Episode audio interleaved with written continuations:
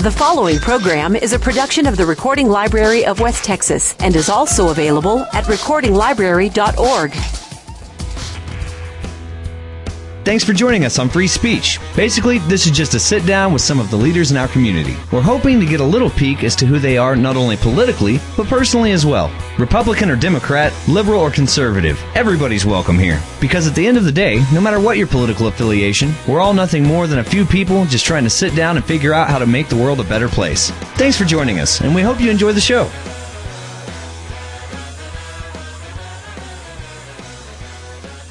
Welcome back to another episode of Free Speech, and today we have John Mark Eccles.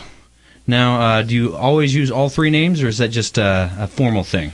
I actually use both for my first name uh, because my dad is John and my granddad was Mark, and so I got got two first names and one middle name and a last name. Oh, nice. Okay, so John Mark is how you go. by- Uh, how you go by every day. Yes. Okay, perfect. Kind of like uh, Joanne or something like that. Yeah, my nephew, Only my nephews call me Uncle Booger. Uncle Booger. See, I like that better. Can I just call you Uncle Booger? Sure. well, tell us a little bit about yourself. You know, your background, how you grew up, where you grew up, that kind of thing. Sure. I am from Midland, born and raised. Uh, grew up here. My family's been in Midland for a really long time. My great grandfather was the sheriff of Midland from 1941 to 1976. So basically, Gary Painter replaced him. Actually, Gary Painter was one of his deputies. Yeah, there was one sheriff between them. no kidding. And uh, yeah, so Gary's been sheriff for oh man, twenty some years now. That gum. It's pretty awesome. So uh, I make a joke and you're serious. Sure, yeah. So um, grew up here and uh, went graduated here uh, from Trinity in 2007, and then went off to school at the University of Alabama, and uh, came back to Midland after that. Alabama. Dad gum. So, uh, what was y'all's mascot again? Uh, the Crimson Tide, Yeah, I know. Roll Tide. Roll Tide. I'm a Notre Dame fan. I know exactly. Hey, I was at that game. So you know exactly why I'm over here like you. No, uh, I'm actually wearing my Notre Dame socks today. Actually, oh, very good. no, we had a perfect season and you guys ruined it. I so was I was at the game in the Notre Dame section. in spectacular fashion. I mean, y'all, we didn't just lose. Y'all destroyed us. Yes. Okay, moving on. I would say sorry, but I'm not. Well, and the difference is you actually went to Alabama, and I did not go to Notre Dame. So you have every right to, you know, enjoy your, your collegiate experience. and Yes. more so than I do actually to be a fan. so um, you must be very happy though with the football team because it's ridiculously good every year. Yes, it's a lot of fun. And I, when I went there, it was just the very first year Nick Saban.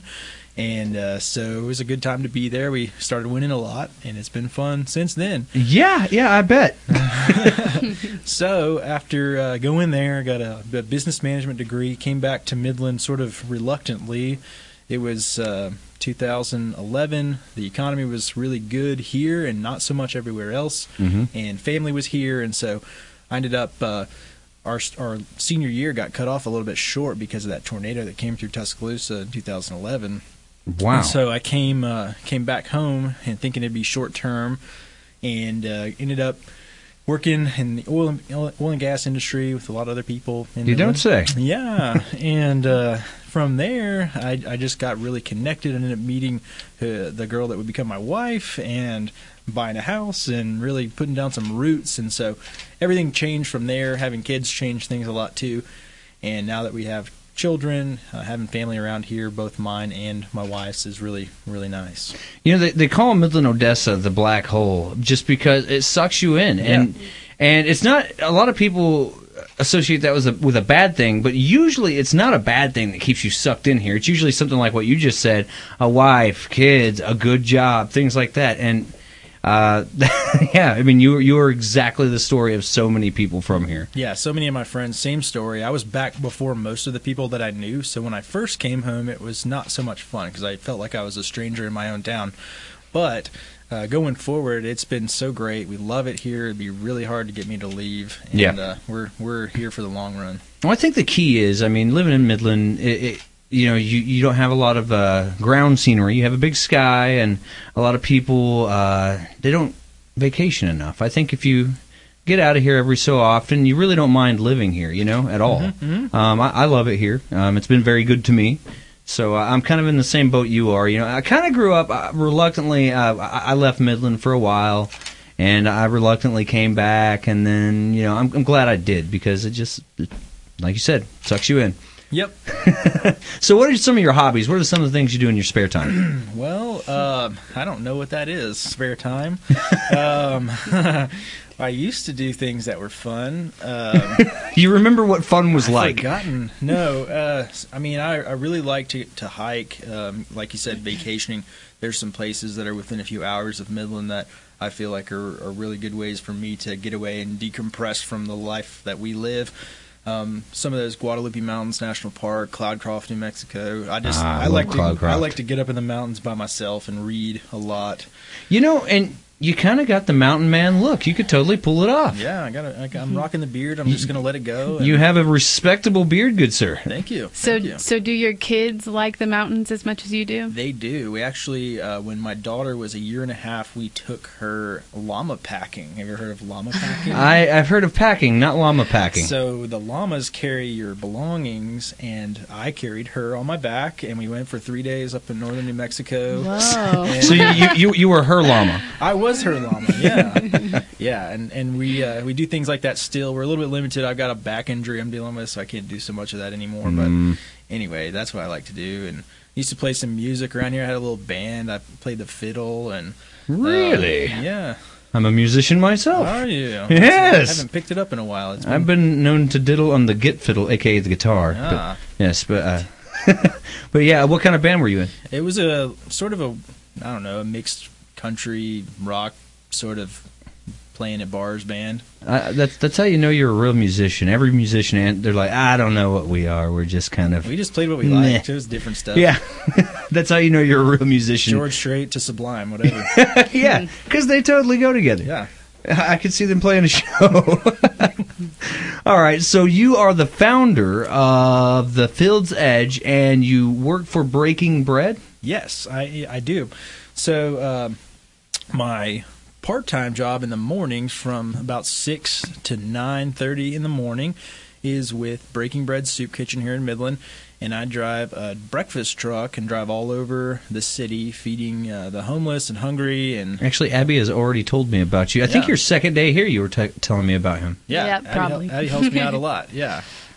Nice. Okay, so continue. I'm sorry, I didn't mean to cut you off. Anyway, no, we just uh, we we get uh, food ready for um, for our trip in the morning, and one of the things that we like to do with that is use the food and the the way that the truck is designed to um, build relationships with people. It's really all about that. Where it's less about the food.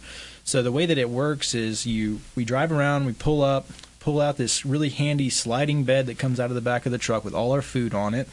And the food's arranged in different ways so it's all visible and people can see the different choices. And we talk about what we have different types of burritos, different types of pastries, different types of fruit. And we like to offer choices as a measure of dignity for people that don't often get to make choices for themselves. That's actually that's actually something a lot of people overlook, or would would overlook. Doing what you do is giving them choices, and I I imagine that brings a whole new aspect of uh, kind of making them feel human again. Because a, a lot of times they get dehumanized. Exactly. Yeah, we, we like to steer away from the have some more sloppy Joe mentality. Hey, I'm And, all uh, for the sloppy joes. Yeah.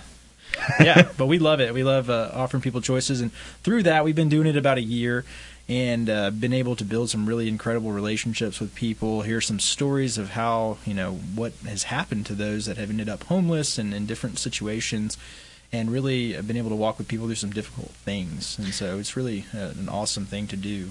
Well, the the idea of being homeless, I think, is terrifying to a lot of people uh, who really take some time to think about it. Just because uh, you, me, people who aren't, you know, very wealthy, um, you know, we just, you know, we make a decent living. We're literally, you know, a few events away from being homeless. If you really think about it, I mean, hmm Statistically, over half of Americans are one paycheck from becoming homeless. So Wow. that just means that they have less than five hundred dollars in savings and can't afford any kind of emergency. And so, if you think about what it takes to just fall into homelessness, and then it becomes this big spiral, what what what percentage did you say that was? over half. Wow. Some estimates are over sixty percent. So it's it's a lot. So if you're having a conversation with somebody, one of the two of you are literally, statistically speaking, uh, one paycheck away from being homeless. Likely so. And what uh, what separates those who actually become homeless and those who don't is that connection and, and relationship with whether it's family or close friends or whatever. If some kind of catastrophic event happens in someone's life and they don't have any savings and are unable to, to cope with that, um, typically, you know, you or I may have our family to call or a friend or something that we could fall back on. Whereas the people that are on the street right now, that's usually the story that they don't have. Well, and I would imagine that there's probably a rise in homelessness despite the job market just because we have so many people from uh, faraway areas who don't have that support net. Yeah, absolutely. We get people that come here uh, thinking, you know, hearing about our low unemployment rate with a backpack on their back and get off the bus and realize, wow, it's really expensive to live in Midland. It is extremely expensive. And not just that, but we're actually seeing an increase in elderly uh, f- folks that are becoming homeless because they're on fixed income being pushed out of their apartments by, by rent increases. Wow.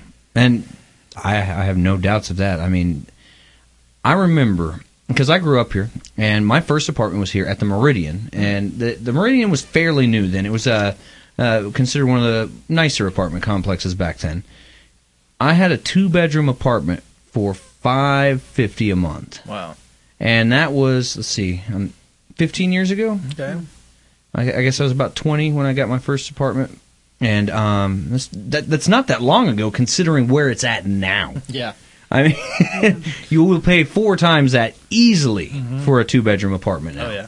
At that same place, actually. And it's not nearly as nice as it used to be. No. So, how did you get involved with working with the homeless? Yeah, it was a really interesting experience. So, like I said, I used to be in oil and gas, and I, I kind of I worked through some companies and ended up going out on my own for a little while. And um, when I got back to Midland, and I was really lonely and, and sort of not sure of what, like coming out of college really quickly and sort of being plucked out of that because of this tornado, I get dropped back into Midland and adult life, and I'm really struggling to sort of find myself. And uh, I I just didn't know how to handle that. And so when uh, I had one friend that was a driller, and I saw him about once a month, and we were at the swimming pool one time, and this this friend of ours now, who we didn't know at the time, um, he uh, came up and asked. He, he's he was a little kid, and he came up and asked if we wanted to play ball with him. So we were like. Yeah, definitely. And we played ball with him. His dad came over and was like, "Hey, thanks for playing with my son. And you guys should come to this young professionals Sunday school class at First Baptist." And I was like, "Not. I was not interested." To be frank, I was not. I was not at all interested. Um, and what happened was a, a couple weeks later, I just I just got to this place where I was really alone in what I was doing, and I thought, well, I, maybe there's some cool people there. I'll just go check it out and I ended up getting connected there um, with some really neat guys and got plugged in, got some really close um, relationships. And I grew up in a in a Christian environment, went to a Christian school, but I I guess I wouldn't consider myself a Christian at that point in my life at all. And uh, anyway, I ended up uh, becoming one, becoming a Christian about that time in my life, 22 years old. Uh, it, it was a very uh, incredible experience for me, just understanding that um, that I was saved by grace and that I couldn't earn this type of uh, salvation at all by anything that I did that was good. And it was a, a really amazing transformation for me. So from that point on, I felt compelled and uh, called to some kind of service just gradually. I was about to ask because a lot of people who do go into the uh, the oil and gas industry, especially here, uh, they don't tend. I mean, they're mostly very giving people. We have a very giving community. I'm not saying that oil and gas people aren't giving, but they don't usually give up that job completely to go into the nonprofit realm. Yeah. So It that's was- that's a good story. It was a specific, uh, specific and kind of a lengthy calling. Uh, we got plugged in. My wife worked with the mother-in-law of the pastor of Church Under the Bridge here in Midland, a homeless a street church, and I we got invited to come out there and volunteer. And at the time, it was 2012. Our economy was you know two and a half percent unemployment rate, uh, really amazing things going on, booming, hundred dollar oil, those kinds of things. And so I had I couldn't in my mind understand why there would be homeless people when when oil was that high. There was for hire signs everywhere and all these jobs and rumors of just people hiring warm bodies. McDonald's paying eighteen dollars an hour and a thousand dollars sign on bonus, mm-hmm. picking you up from work, all those kinds of things. And I'm like, why aren't there homeless people? This doesn't make any sense. You know, I just thought it would be as simple as somebody finding a job and you know stopping Well, and, and just jobs aren't, being- aren't the only factor. Yeah. yeah. I just thought, well, just quit being homeless. You know, there's plenty of opportunities for you. Um, Stop not having a home. yeah, It's exactly. that simple. So, so it, it, it's it's really unique uh, for me because I I came from the perspective of absolutely no understanding um, from just believing all the stereotypes about homelessness. And, and I deal with those things a lot, just hearing people's opinions and, and how they feel about what we do. Um, and it helps me to walk with somebody into understanding because somebody did that for me. So we got asked out to uh, this church under the bridge thing, and I started hearing people's stories about how they had become homeless. And man, my little world just got shook up, and uh, started to really feel drawn to service with these people in some kind of way. So I Did you start to kind of see how that easily could have been you, Uh, just hearing their stories? Yeah, um, definitely. If it, barring uh, circumstances, just like without, if I didn't have family or the support uh, or the just the way that I grew up, there, there, I, it could easily have been me because before I turned, you know, before I came back to Midland, you know, I made some some poor choices that that really could have spiraled my life out of control. I mean, really, I, I by the grace of God, I, I uh, here I am. I think we've all been there. Well, except for Abby, she, you seem Not you, true. you seem pretty responsible. Mm, I mean, for the most part. I mean, we've had conversations. I have definitely made my fair share of mistakes. well, you need but- to tell me more about your mistake life because uh, for so far, I'm feeling I'm feeling like man, she's really got it together. No, you know. that's Jesus, man. Any good you see is Jesus. No, I think I think in our early twenties, many of us made decisions that could have taken our life in a completely different direction. Or totally, Yeah, yeah. absolutely. So, uh, as working with the full time, uh, eh, working with uh, this organization full time, is it something that you have found way more fulfilling than what you did in oil and gas? Are you? Yeah, I mean, just to go back to, to clarify how, how it all happened after after getting involved with Church Under the Bridge and, and getting just progressively more and more, uh, we got invited through a local um, low income housing coalition per se that was you know trying to solve some of the issues we have here in Midland for affordable housing. We got invited to go down to this place in Austin uh, called Community First Village, and they have pioneered this tiny home movement uh, for the homeless that is centered on relationship, not just housing somebody, but building them up and restoring dignity and all these really awesome things. So we I, to go I love the tiny homes. Yeah. Actually, I'm I'm a fan. I'm Well- a, I'm a big fan. Cool. Well, so we what happened was we went to visit there, and I was uh, I was a consultant at the time, and I came home and I'm like, man, Midland needs this. This would be so amazing for the friends that we have, and this is after working with the homeless for almost four years, just on a volunteer basis. So I'm like, man, we got to do something like this, and I'm trying to figure it out and not sure what to do. And we had just built a house, we had just had a baby, and just kind of at this crossroads in my life where I'm like, I don't know, I don't know what I'm being called to do right now. So about two weeks later from there, they they announced this program down in Austin at this tiny home village that was a four month missional internship where you go and you live there and you work there and you sort of immerse yourself in um, in what they're doing down there. And I'm like. Man, that'd be really cool to do if I didn't have a wife and a baby and a house and all this responsibility. But I brought it up to my wife, and I'm like, "Hey, uh, this is really neat." And and she was like, "Yeah, it's cool," you know. and uh, and and I kept like kept saying it, and I'm like, "Yeah, yeah, this is this is so cool." And she's like, "Would you just?" Yeah, I was like, "Would you just? Would you just?" Uh, she said, "Would you just call them and and see what deal is about it?" And so I said, "Sure." So I called and and uh, asked if they could accommodate a family, and I kind of assumed that they couldn't, and they were like, "Oh yeah, sure, we can." And so we're like, "Oh wow!" And uh, from there, we. Um, we basically were in a in sort of a season of discernment where we felt like, man, we're really being drawn into doing this. It seems insane with what we're doing. My little brother had just gone uh, into full time overseas missions with his wife, and so my parents were kind of like, this is not what we envisioned for our children. I don't think. and um, anyway, uh, so overwhelmingly in that season, we just felt uh, compelled and called uh, according to our faith and by God that that we were meant to be going and giving up what we had. So we sold our home and pretty much everything we had, uh, moved into an RV with our. I guess she was a year, year, a little over a year. Uh, Well, daughter. uh, how did your wife feel about this first off? Because y'all just had a kid. I, I know. And y'all built y'all built we the built house. a house. Yeah, I built a brand new house. Yeah. Uh, yeah, y'all just built a house. I know my, my fiance. she'd say no way. Yeah, like that. that sounds and looks absolutely crazy. 'Cause- Yeah, it was. Ladies are. Uh, I think guys, you know, growing up, we when we're single, we can live like complete savages. I mean, on basically nothing. But ladies like comfort. It seems, at least most of the ones I know. Yeah, for sure. So when you're like, "Hey, here's an idea. We're gonna take this awesome home we just built, compress it all up, and move to an RV." Yeah. So, How do you like that? No, it was actually a really amazing thing. So I'm sitting at work one day and I'm it's just like constantly on my mind. I can't shake it off. I was just putting it off because I thought this is insane. We can't do this. I can't uh, ask my wife to do all these things. But I could not shake this call that we just were supposed to go. And so I, I texted her at work and I said, uh, "Hey, babe, can we can we have a conversation? I just want to like talk about something." And she texted me back. She said, "What? Do you think we should sell our house?" I said, "Yeah." And she said, "Me too." And so, like before I could even approach the conversation, she was on board. she was on board, That's and, awesome. and it was it was interesting because at the time we didn't know we were going to Austin. We actually put our house on the market before we knew we were going anywhere uh, because we just felt compelled to live in a lifestyle that was enabling us to give more than we were.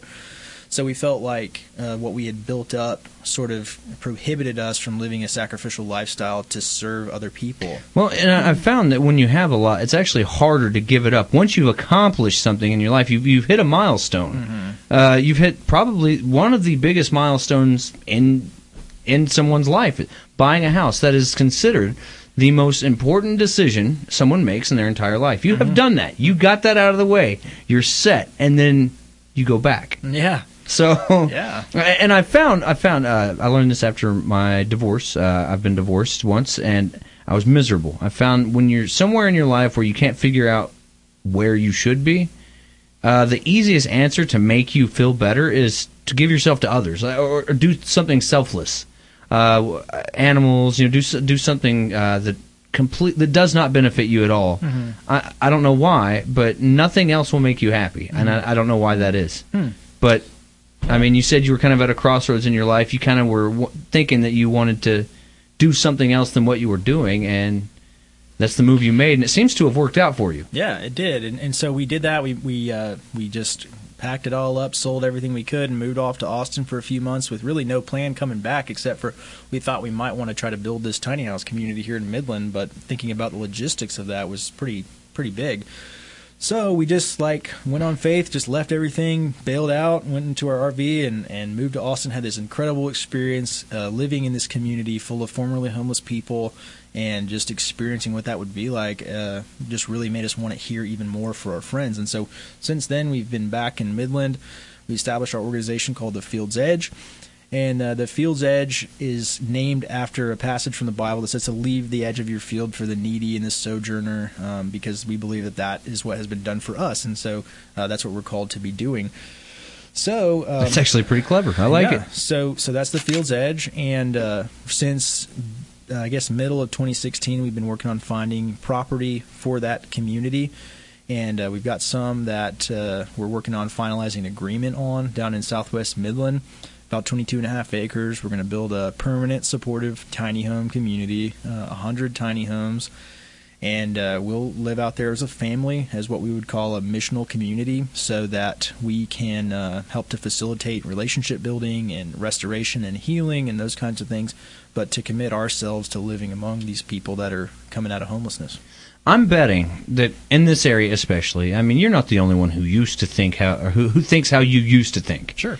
And I'm, I'm betting that's been uh, been one of your challenges is the stereotypes of uh, the homeless. Absolutely. Big Uh, time. w- uh, a lot of people think exactly how you think. There's no reason to be homeless here. What are some of the stereotypes that people just seem to keep going over in your in their head? Um, I think I think just without thinking twice about it, sometimes like I did, people would think that it's as simple as quit being lazy and get a job, Yeah. and that would solve all your problems. But there's so much underneath all that. One of the simplest things to to get somebody thinking about it is to ask them, you know, what would happen if you were wanting to get a job and you did not have an ID. And somebody, you know, you could lose your ID for a lot of reasons, but when you're homeless, if you lose your ID, to get it back is a nearly an act of Congress because in order to obtain an ID, you have to have A permanent address. Address, yeah. So, and and then if you don't, there's a process, but it it really we've had to use lawyers to get it done, and there's actually several people here in Midland that I've been unable to obtain IDs for because they don't have necessary documentation to prove that they're like people. So, if you don't have an ID, you can't stay at the Salvation Army or a hotel or get a job or do anything if you have no valid driver's license or identification card. And just that itself, I mean, it starts, it gets you thinking, okay, that, and then you have so many other hurdles, um, whether it's trauma or any any number of things, abuse. Um, you know, the the one of the big stereotypes is that all homeless people are mentally ill and have addictions, and that is not true. Um, we find that uh, really one in four Americans are diagnosably mentally um, ill in some kind of way. So 25% of us have mental illness. Twenty five percent homeless or non homeless. Yeah, all- yeah, all yeah, it, it runs across the All board Americans, because so- as it turns out, they're just people. Yeah, exactly. They're just people like me, and uh, and so um, that's that's common across the board. And the problems that sometimes people associate with homelessness, like addiction and mental health issues, um, are common to all Americans. They're just behind closed doors. You know, you know, it's funny that that you bring that up because I actually have a personal experience of uh, uh, with with a homeless guy. He was outside of a 7-Eleven, and I don't know. I guess I just bought into the stereotype, and uh, I was in there. I was buying myself a six pack of beer, so I bought him one too. Yeah, I took him out, took it out there to him, and he's like, "Thank you, but I don't drink." And I was like, "Homeless people don't drink. What is this?" But that's the first time I, was, I, I I felt dumb. You know, I was like, I just assumed that this guy drank, and mm-hmm. now I'm an idiot. So I'm gonna go home and and uh, Drink my rethink. six-pack. Drink so, six-packs. And it's like, so can I get you some water instead? I apologize. but you know, I mean, but that's the thing is we really we really do have uh, homeless people put into this little box that we like to keep them in, Yes. in our brains, and sometimes and a lot of times they're just not in that box. absolutely. And 25% actually, and I think it's higher than this, uh, are employed in some way, whether it's part time or full time jobs. And I think the most recent statistic that came out in the newspaper here was that on on an individual basis, in order to afford the most you know most apartments here in Midland, that you would have to make about twenty six dollars an hour to to even afford an apartment, and that is uh, a pretty huge number. That that leaves out a large percent of the population that doesn't make that. And we're actually having a huge issue here in Midland with um, some of our civil servants and, and nurses and teachers and different things like that that we need as a community to function, but they just can't afford to live here. Well, and, and I can tell you, I mean, I used to be paid hourly, and I, I remember when I was making twenty dollars an hour, I needed a roommate. Yeah. and um, uh, yeah, I, that 26 seems like a very high number. I know a lot of people when you say that number, they're like, "No, that that can't be quite right. That Yeah. sounds a little high." But how many people listening right now, uh, you know, say like, "I make 20 and I'm just fine," but you have a roommate. That that's the difference. You cannot make it on your own with Right. making twenty dollars an hour, even working 50, 60 hours a week No. here. I mean, it's uh, especially if you have a kid to support. I mean, Yep. if you're if you're single, you got nobody else, you might be able to pull it off. But Yeah, because if you're if you have a child, you got to pay for childcare, and I mean that's extremely expensive. All these other things. insurance, I mean, you have to pay for insurance whether you like it, or especially if you have kids. I mean, it's just there's so many factors that go into it, and 26. If it is off, it's not too far off. Yeah, yeah, for sure. So, um, what are some of the ways that we can get a hold of you guys so we can get involved with uh, what, what it is you're doing? Yeah, we have uh, we have a website www.thefieldsedge.org, and we also have a Facebook page, uh, The Fields Edge, and we have an Instagram, uh, The Fields Edge underscore Midland, and those are ways that you can connect with us, see what we're doing. Uh, Breaking Bread also has a Facebook page, uh, and I don't think they have an Instagram, but that's another way that you can see what we're doing on the ground. A lot of days with uh, in direct relationship with our homeless friends. Um, yeah, I write a blog pretty often when I get some spare time, like we talked about earlier. There you go. but uh, that's a little bit uh, less these days than it Right. used to be. But there's a huge history that of of uh, the whole process since we've kind of had this calling up until now of what that's been like written out in blog form. So you can, if you really want to read hours of worth of my halfway good writing. it, it is good writing. I've read it. It's good. Well, we have one final question for you because we are running uh, out of time. Uh, what is it that ultimately makes you do what you do? Why do you do it? Yeah, absolutely. I, I think that uh, that would be most easily explained just by my faith. Um, I've been I've been given this incredible gift of grace and faith and belief. Um, just just things that I haven't deserved at all in my life that have uh, that have happened to me through Jesus, and I think that that has just motivated me to give my life away to other people in service because it because it's just been given to me. So that drives me to um, to do things that I normally wouldn't have done that are sacrificial that may not make sense to some people. Um, that really it just has been an incredible thing. And, and, what I would say to that is, you know, we've we sold our house, we we sold a bunch of our things and all this stuff, but it doesn't feel like we ever gave up anything because what we have gained in return hasn't been material, but has it's been something uh, incredible to be doing this kind of work and knowing that it's not only significant for somebody's life here, but it's actually eternally significant. Right.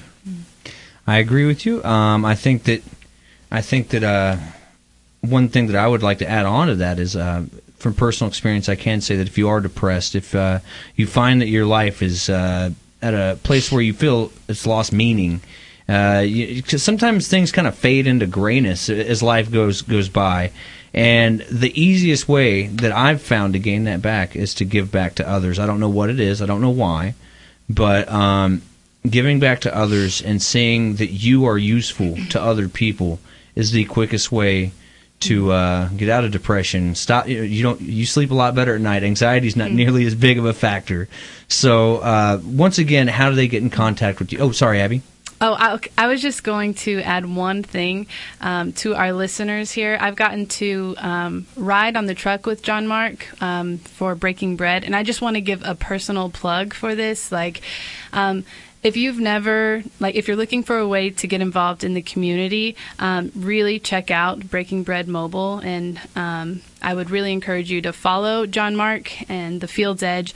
Um, but getting out there and just meeting the homeless and getting to serve, hand them a cup of coffee and ask them how they're doing and listening to their story has absolutely changed my life. And um, I really think that it would bring you a lot of joy as well. And it will help bring us together as a community. There's something incredible about getting to serve other people and love other people, but also getting to serve with people. Like you, you're making friends, like we make friends in in the truck, and it's just an awesome way to to serve our community and to love each other. And um, so personally, I love it, and I just support them 100%. so get involved.